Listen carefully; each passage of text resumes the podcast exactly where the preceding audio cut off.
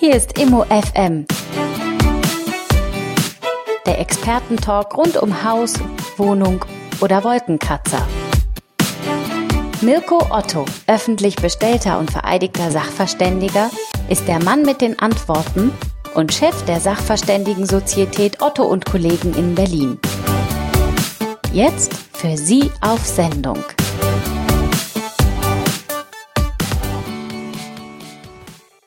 Hallo und willkommen. Immo FM ist endlich wieder an. Hallo Mirko. Hallo. Ja, wir müssen uns, glaube ich, erstmal ein bisschen entschuldigen, ne? weil es wird dem ein oder anderen Hardcore-Fan ja nicht entgangen sein, dass äh, wir eine kleine Pause hatten. Mirko, Mirko, woran lag das denn? Du hattest auf der Fahrt hierher genug Zeit, dir eine Ausrede zu überlegen. Ich war halt im Urlaub. Ich bitte zu entschuldigen. Aha. Und Seit- dann davor und danach hat man mal so viel Arbeit, dass es dann halt so ein bisschen schwierig wird, ne?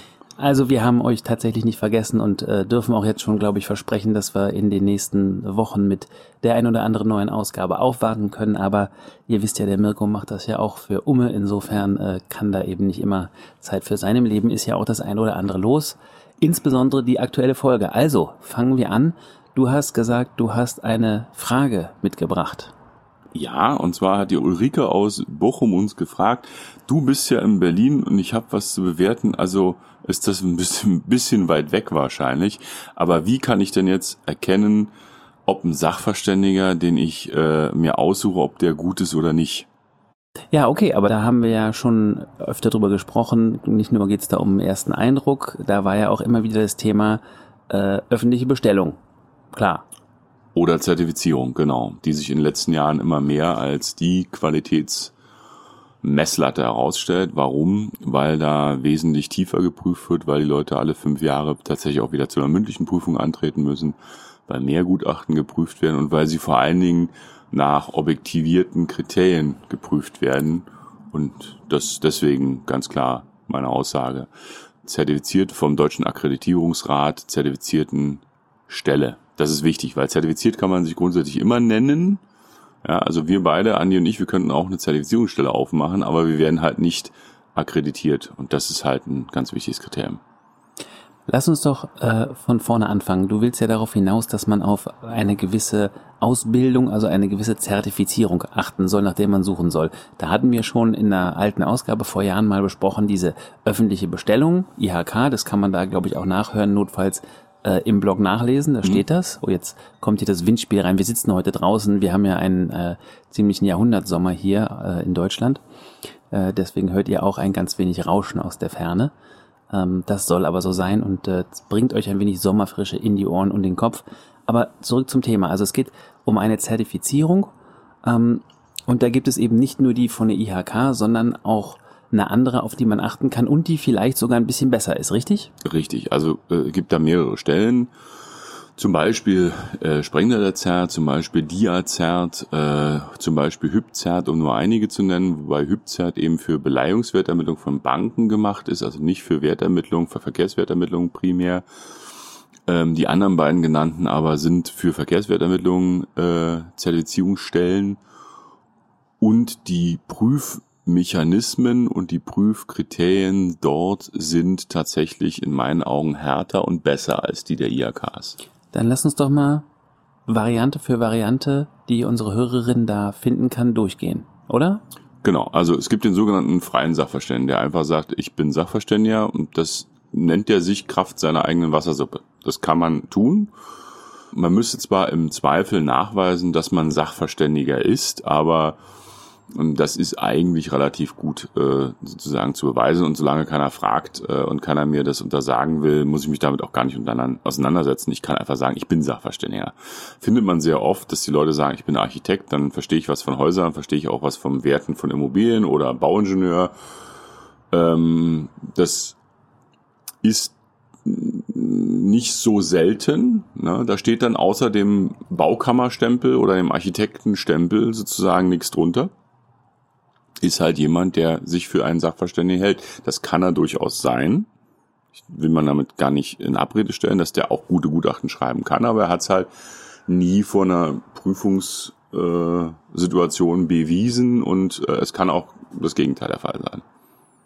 Genau, also das, das ist sozusagen die unterste Kante. Alles, was ich google, wird sich wird mindestens das sein, logischerweise. Richtig. Okay.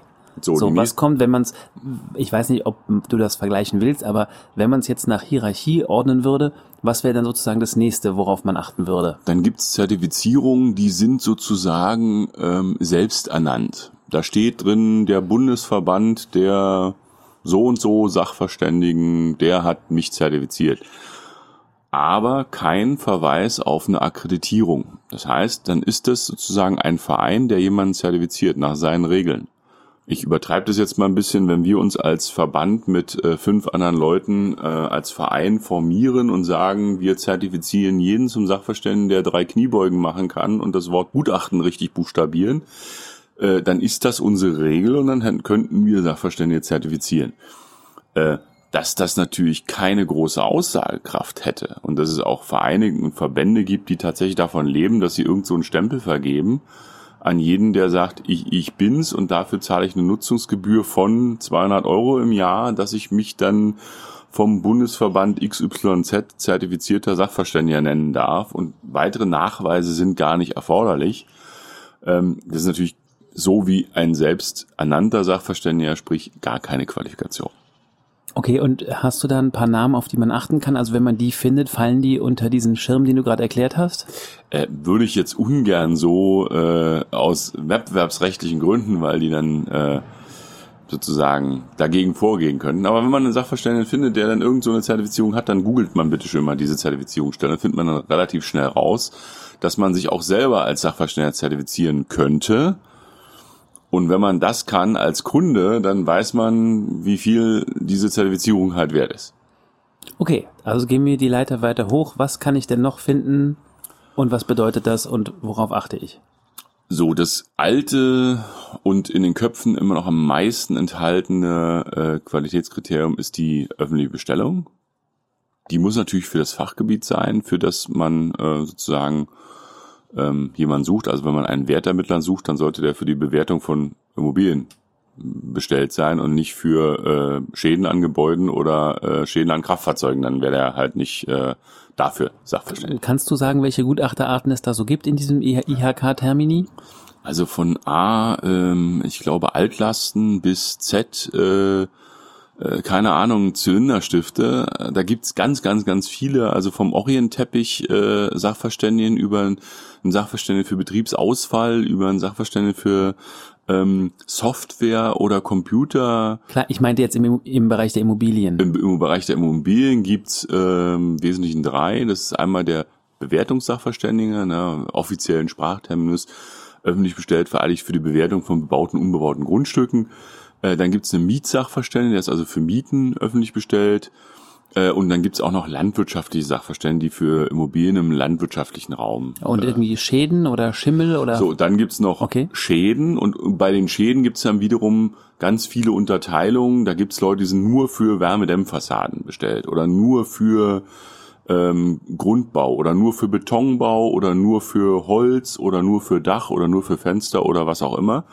Ähm, da gibt's ganz viele ähm, und die werden auch teilweise nicht nur von der IHK bestellt, sondern auch von der Ingenieurkammer, ähm, von der Architektenkammer und wenn es jetzt solche Spezialsachverständige wie Fenster sind, dann könnte auch ein Fensterbauermeister logischerweise von seiner äh, Handwerkskammer öffentlich bestellt werden. Dann ist das einer, der eben sich mit Fenstern auskennt, von vorne bis hinten.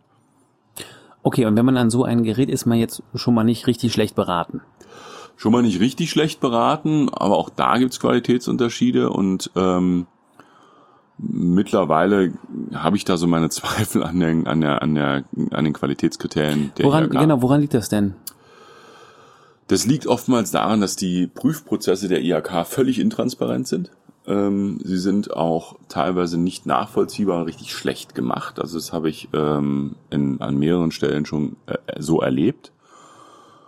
Und das liegt im Wesentlichen an Unwillen der IHKs, ein vernünftiges äh, äh, System einzuführen. Also mal ein ganz einfaches Beispiel. Es dürfte nicht sein, dass ein Sachverständiger, der in Hamburg Sachverständiger ist von einem Hamburger Kollegen, der sein direkter Konkurrent ist, geprüft wird. Das lässt zumindest mal nicht Gutes ahnen, weil Interessenskonflikte vorprogrammiert sind. All das Und wer zum Beispiel die Prüfer bei den IHKs sind, ist völlig intransparent. Die sind teilweise noch nicht mal veröffentlicht, die Namen, geschweige denn, warum die denn Prüfer sind. Das mhm. ist ja auch mal ein wichtiges Kriterium. Da ne? kann er mir einen von der Straße holen und sagen, der ist jetzt Prüfer. Mhm. Und man hat teilweise den Eindruck, also insbesondere bei der IHK Berlin, äh, dass das auch so gemacht wird. Dass Leute sind, wo kein Mensch weiß, warum der eigentlich jetzt die Fähigkeit haben soll, sozusagen die öffentlich bestellten Sachverständigen zu prüfen dieses auch überhaupt nicht transparent gemacht wird, null. Ja, und das natürlich dann sowas Zweifel aufwirkt. Und das, die höchste Stufe, die aus meiner Sicht ist die Zertifizierung, äh, ganz klar deshalb, weil dort eben durch den Akkreditierungsrat erstmal die Prüfer bestätigt werden müssen. Das heißt, da gibt es also noch eine Stelle über der Prüfungsstelle, wo die Prüfungsstelle sagt, ich möchte den Herrn Max Meyer als Prüfer haben. Und zwar aus den und den, den Gründen. Da muss der sozusagen, der wird überwacht, ob der dann wirklich diese Qualifikation hat, um als Prüfer tätig zu sein, dann werden die Prüfungen überwacht. Das heißt, es wird an Stichproben der Prüfungen werden die Prüfer geprüft. Und das ist ein ganz wichtiges Kontrollinstrument. Bei den Zertifizierungsstellen gibt es nicht die Situation, dass da drei Leute als Prüfer sitzen, die alle aus derselben Stadt wie der Prüfling kommen. Das kann niemals vorkommen. Na, das sind einfach für mich Kriterien, die sagen, wesentlich sinnvoller. Die Prüfkataloge sind dieselben, die Ausführungen ähm, der Prüfung sind aber wesentlich transparenter und in meinen Augen wesentlich besser. Was wäre dann wieder sozusagen deiner Auffassung nach eins höher? Äh, da gibt's nichts mehr höher. Das muss man ganz klar sagen. Es gibt noch, um das mal als ergänzen zu sagen, es gibt noch sogenannte Chartered Surveyors, die zeichnen sich durch die Kürzel M-RICS oder F-RICS nach ihrem Namen aus. Das ist ein englischer Berufsverband, Wobei da nicht gesagt ist auch wieder, dass es Bewerter sind. Es könnten auch ein Architekt sein, der Chartered Surveyor ist. Ähm, auch eine relativ äh, äh, gute Prüfung und äh, Weiterbildungspflicht, aber wenn man einmal Emirates ist, wird auch da nicht mehr äh, nachgeprüft in dem Sinne. Ähm, hohe, hohe Standards, Berufsstandards haben die äh, bei den äh, Chartered Surveyors, das ist also alles gegeben. Und dann gibt's noch bestimmt ganz viele Sachen, die ich jetzt vergessen habe. Und jetzt, ähm, um zur Frage zurückzukommen, da hat man ja auch mehrere, wenn man jetzt in Bochum sucht, da hat man bestimmt ein, zwei, äh, drei zertifizierte und öffentlich bestellte Sachverstände, die man mal anfragen kann. Und ich würde immer fragen, bitte schick mir doch mal Mustergutachten, gerne anonymisiert, zeig mir mal, wie du arbeitest. Und das ist eine Frage des Eindrucks. Kann ich als Kunde das verstehen? Hat der das wirklich ausführlich erläutert oder kriege ich drei Seiten? Nach dem Motto, glaub mir, ich weiß und ich schätze mal. Das wäre jetzt ein bisschen wenig. Also nochmal ganz konkret gesagt, es gibt noch was, was du oberhalb, sozusagen kompetenzmäßig, ausbildungsmäßig oberhalb äh, der IHK-Bestellung ansiehst. Das ist die Zertifizierung. Dann kann man sich diese Zertifizierungsstellen suchen. Wie gesagt, ich kenne jetzt zum Beispiel Sprengnetzert und Diazert. Auf deren Seiten findet man zertifizierte Sachverstände, die nach deren Normen zertifiziert sind. Und okay, dann findet man die dich, auch. Lass mich nicht bremsen. Äh, das heißt, Sprengnetter klingt zunächst mal für mich, als wäre es ein Nachname. Das ist ein Nachname. Das und, ist, äh, und, und DIA? Äh, ist ein An-Institut an der Uni Freiburg, glaube ich. Ähm, das heißt, die haben da eine Sachverständigenausbildung äh, installiert ähm, im Zusammenhang mit der Uni in Freiburg und Leuten aus der Praxis und haben ähm, dort eben auch eine Zertifizierungsstelle eingerichtet, die dieselben Kriterien erfüllt wie zum Beispiel Sprengnetter. Und diese beiden Sprengnetter und DIA, das ist jetzt was, nur mal ganz vorne angefangen, das kann ich mir vorstellen wie eine Privatschule, eine Privatuni oder so ungefähr wie eine private Zertifizierungsstelle, weil das ist ja noch der entscheidende Punkt. Die Ausbildungsstätte muss getrennt sein von der Zertifizierungsstelle.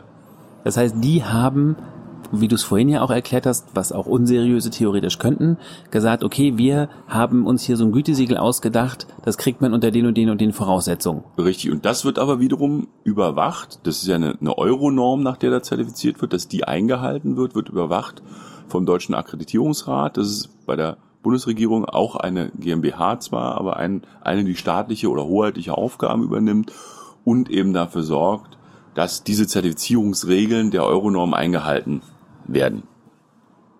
Und warum gibt es so ein Institut oder so eine Prüfungsinstanz ähm, abseits der IHK überhaupt?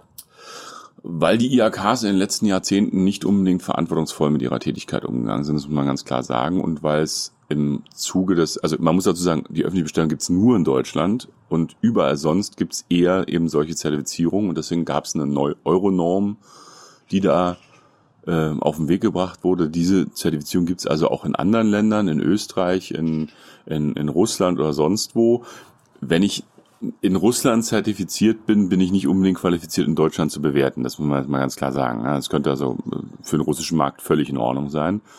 Aber eben, äh, es muss vom deutschen Akkreditierungsrat akkreditierte Zertifizierungsstelle sein, damit die die deutschen Normen einhalten. Na, es gibt auch ein paar unseriöse, die versuchen eben da auf dieser Welle mitzufahren und dann sagen, wir sind Euronorm zertifizierte Stelle, wir sind halt in Tadschikistan äh, akkreditiert. Und in Tadschikistan weiß wahrscheinlich keiner, dass es die gibt oder es interessiert keine Sau, äh, was sie da tun. Das ist ja eben genau der Punkt, dass diese zwei Stufen Überwachung dazu führt, dass eben nicht mehr so eine Machtposition entsteht, wo die Leute machen können, was sie wollen. Okay, aber um das, verzeih das hässliche Wort Geschäftsmodell nochmal zu verstehen, die, die DIA und, und Sprengnetter sind schon zwei private Institutionen, die, die auch Geld verdienen und Geld verdienen möchten ähm, und sich gedacht haben, okay, wir wollen, verzeih den holprigen Vergleich oder korrigier ihn, äh, so wie Michelin in Frankreich. So, die sind halt auch theoretisch privat, nur wenn man da ausgezeichnet wird, dann kann man davon ausgehen, dass das mit rechten Dingen zugeht. Ist, kommt das der Sache näher oder? Das kommt der Sache schon ziemlich nah, ja. Gut. So, und äh, bei Sprengnetter, da kann man, das weiß ich aus dem Hintergrund, weil ich ja oft bei euch im Büro zu Gast bin, äh, da kann man sich eben auch ausbilden lassen. Und bei der DIA auch. Und man kann aber auch von beiden, das wäre mir jetzt neu, sich auch zertifizieren lassen, ohne dass man dort genau. eine Ausbildung mitgemacht hat. Ist Genau. also ist ja ist ja wichtig zu erklären. Das heißt also, es ist nicht so, dass man ähm, das Zertifikat äh, abpresst, indem man dort Ausbildungskosten bezahlt. So funktioniert es eben auch nicht. Nein. Sondern du kannst auch einfach Hingehen und sagen, ich mache die Prüfung.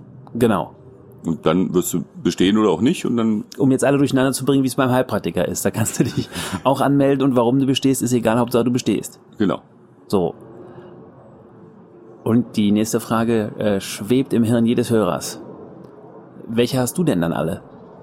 Also ich habe die Zertifizierung von Sprengnetter, und zwar die höchste, die es dort gibt, da gibt es mehrere Stufen. Ach, auch noch. Äh, ja, und ich äh, bin auch noch öffentlich bestellt und vereidigt und äh, habe noch einen Titel als äh, von der European Business School als Immobiliensachverständiger, aber das ist, äh, Also musst du uns jetzt allen beantworten, warum du die DIA nicht hast. äh, weil da hat man nur eine. Also das ist das ist ganz klar, man hat im Normalfall nur eine Zertifizierungsstelle, weil es ist ja dieselbe dieselbe Prüfungsnorm. Also warum sollte man die von zwei verschiedenen Stellen ja auch kostenpflichtig unterhalten, wenn die dieselbe Norm abprüfen? Das macht keinen Sinn.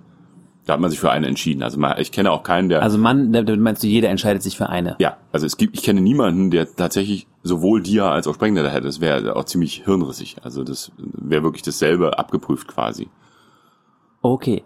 Und äh, ist es vielleicht jetzt für die liebe Hörerin noch wichtig äh, zu wissen, du sagtest gerade, es gibt ja mehrere bei Sprengnetter. Hm? Ist es da egal, welche einer hat? Ich nicht. Nein, ähm, die Frage ist halt, brauche ich, also wenn ich ein normales Einfamilienhaus bewerten möchte, dann reicht die normale kleinste Sachverständigen-Zertifizierung bei Sprengnetter Wie, völlig wie aus. heißt sie denn? Wie, wie, Die welche? heißt, glaube ich, S. Ähm, Ach, die haben Buchstaben alle. Die haben Buchstaben, Mhm. das ist bei denen auf der Website erklärt. Ich glaube, das wird jetzt auch beim Podcast zu weit führen, wenn wir die jetzt im Einzelnen auseinandernehmen. nehmen. Die höchste ist die AI für alle Immobilienarten. Ähm, und dann gibt's noch eine Zwischenstufe. Und die Frage ist, wenn ich jetzt nicht ein Hotel bewerten muss, dann reicht äh, eben die normale Zertifizierung aus. Oder wenn ich ein großes Gewerbeobjekt bewerten möchte, dann wäre sicherlich äh, eher die AI äh, erforderlich. Wenn ich aber nur ein Einfamilienhaus, ein Mehrfamilienhaus habe, das könnte als ein sogenanntes Standardobjekt, das kann auch einer mit der kleinsten Zertifizierung sicherlich sehr gut und vernünftig machen. Und du hast aber die AI. ich habe die AI Seit wann? äh, seit 19, nee, seit 2001, Entschuldigung. Okay. Und Damals hieß die noch anders, war aber im Prinzip der Vorläufer von dem. Hast du denn aber da die Ausbildung gemacht? Ich habe die Ausbildung dann gemacht, ja. Und wie lange dauert sowas? Die Ausbildung waren drei Jahre. Ich habe dann nachher nochmal mein Hochschulstudium komplett gemacht und äh, hätte mich damals auch bei der TAS, die hatte damals eine Zertifizierungsstelle, äh, das ist eine? Technische Akademie? Südwest an Achso, der ich kenne nur die Universität. Nachrichtenagentur der Sowjetunion, die hieß doch Ja, die hieß auch so, aber die THS äh, äh, so. in Kaiserslautern, ähm, die ist tatsächlich ein An-Institut an der Uni in Kaiserslautern. Da ist es so ziemlich dasselbe wie bei der DIA in Freiburg. Die haben also auch eine Sachverständigenausbildung mit einem ähm, postgradualen Studium gemacht äh, und äh, auch da, die hatten mal eine Zertifizierungsstelle, ich glaube, die gibt's jetzt nicht mehr. Ähm, weiß nicht, ob sie die wieder auflegen, aber äh, die Zertifizierungsstellen sind, um das auch mal gleich zu sagen, nicht unbedingt jetzt der Ort, wo man richtig viel Geld verdient, sondern man verdient eher Geld in der Ausbildung, in der Zertifizierungsstelle sicherlich nicht unbedingt viel, wenn überhaupt. Also jetzt aus Sicht der Institute. Aus Sicht der Institute, ja. Okay. Und hast du denn dann für deine Sprengnetter-Ausbildung viel hingelegt? Oh, jetzt muss ich überlegen, das waren schon so um die 10.000 Euro, glaube ich, aber verteilt über drei Jahre war das jetzt auch nicht so wahnsinnig viel. Also das, das kostet halt schon Geld, das muss man ganz klar sagen. Weißt du denn, ähm, ich glaube, es macht unsere äh, Doreen-Hörer, kennen sie da nicht auch jetzt äh, Sprengnet oder hat sie nicht schon? Die hat die Zertifizierung, die äh, mittlere, glaube bei Sprengnet jetzt bekommen. Okay, und, und macht aber weiter. Macht auch weiter, ob sie die nächste Zertifizierung macht oder ob sie dann eine andere ähm, ähm, eine andere, äh, einen anderen Abschluss noch zusätzlich macht als, als Charter Surveyor, also weiß ich nicht. Müssen wir mal sehen. Gut, aber weil es ja Otto und Kollegen heißt, muss man ja wissen, dass sich das, dieser Qualitätsstandard durchzieht bei euch und genau. dass, dass da nicht nur, nicht nur du bist. Okay. Also das heißt, wenn ich mir Webseiten, ob nun in Bochum, Bocholt oder Bottrop äh, angucke, dann wäre es gut, ich achte auf Sprengnetter oder DIA. Genau. Oder Berlin oder Brandenburg oder Bernau ja, da sucht ja keiner mehr, da weiß ja jeder, wohin geht. Ja, gut. oh. Böse. Ja, gut. Ne. So, Mirko, was müssen wir noch wissen über die Zertifizierung? Na, ich würde noch ein bisschen, äh, weil die Frage ja war, wie finde ich den Sachverständigen? Ich würde mir einfach mal die Webseiten angucken. Und ich würde mir wirklich, äh, das kann man ja per PDF, das muss den Sachverständigen noch nicht mal Porto kosten, sondern, einfach mal ein Knöpfchen drücken und mir Mustergutachten als PDF schicken. Weil das wäre so das Kriterium, wo ich sage, das kann ich mir am Bildschirm angucken äh, und, und kann mal gucken, ist das das, was ich erwarte, ja oder nein.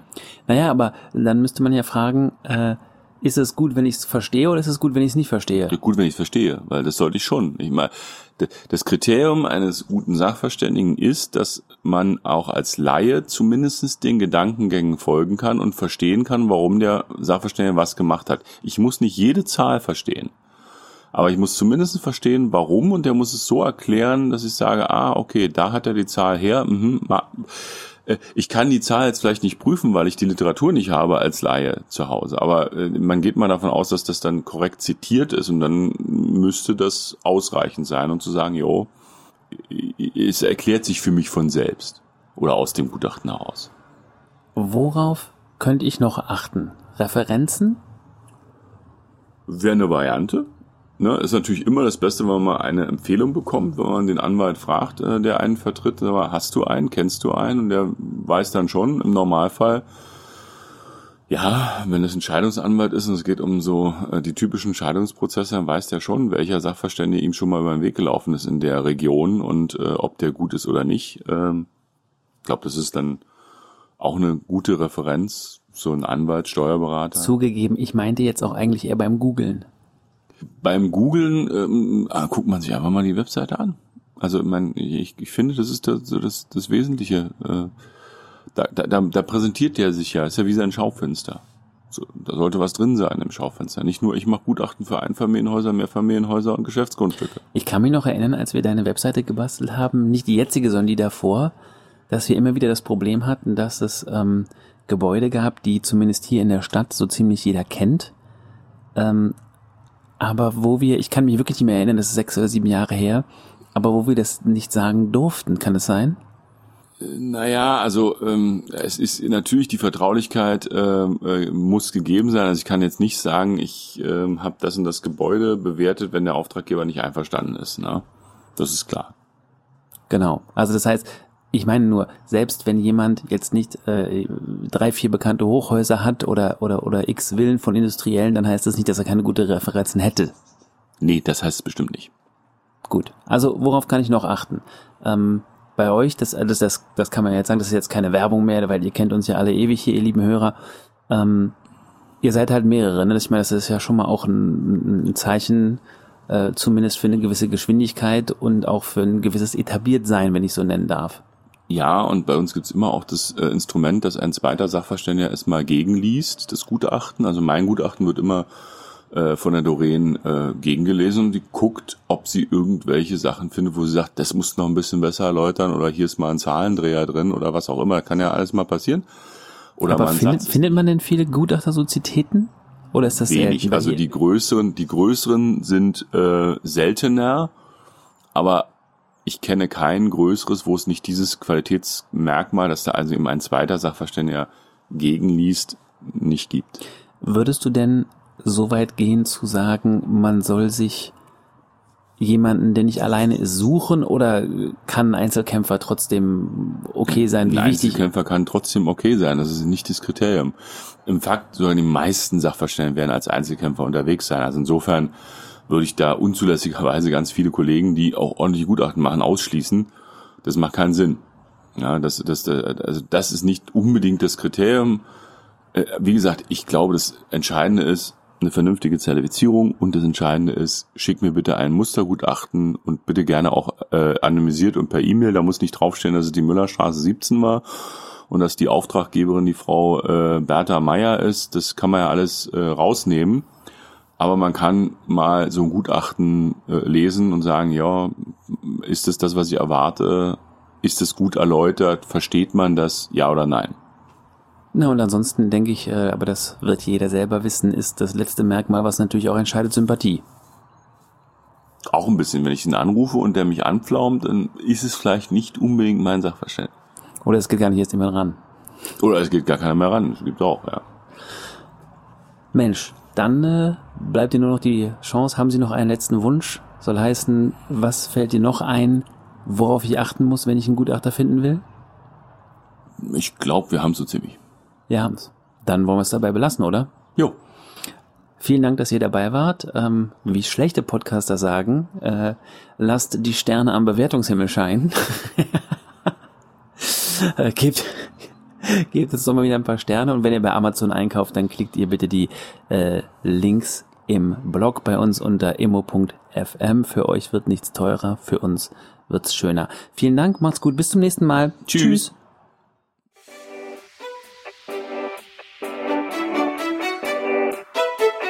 Immo FM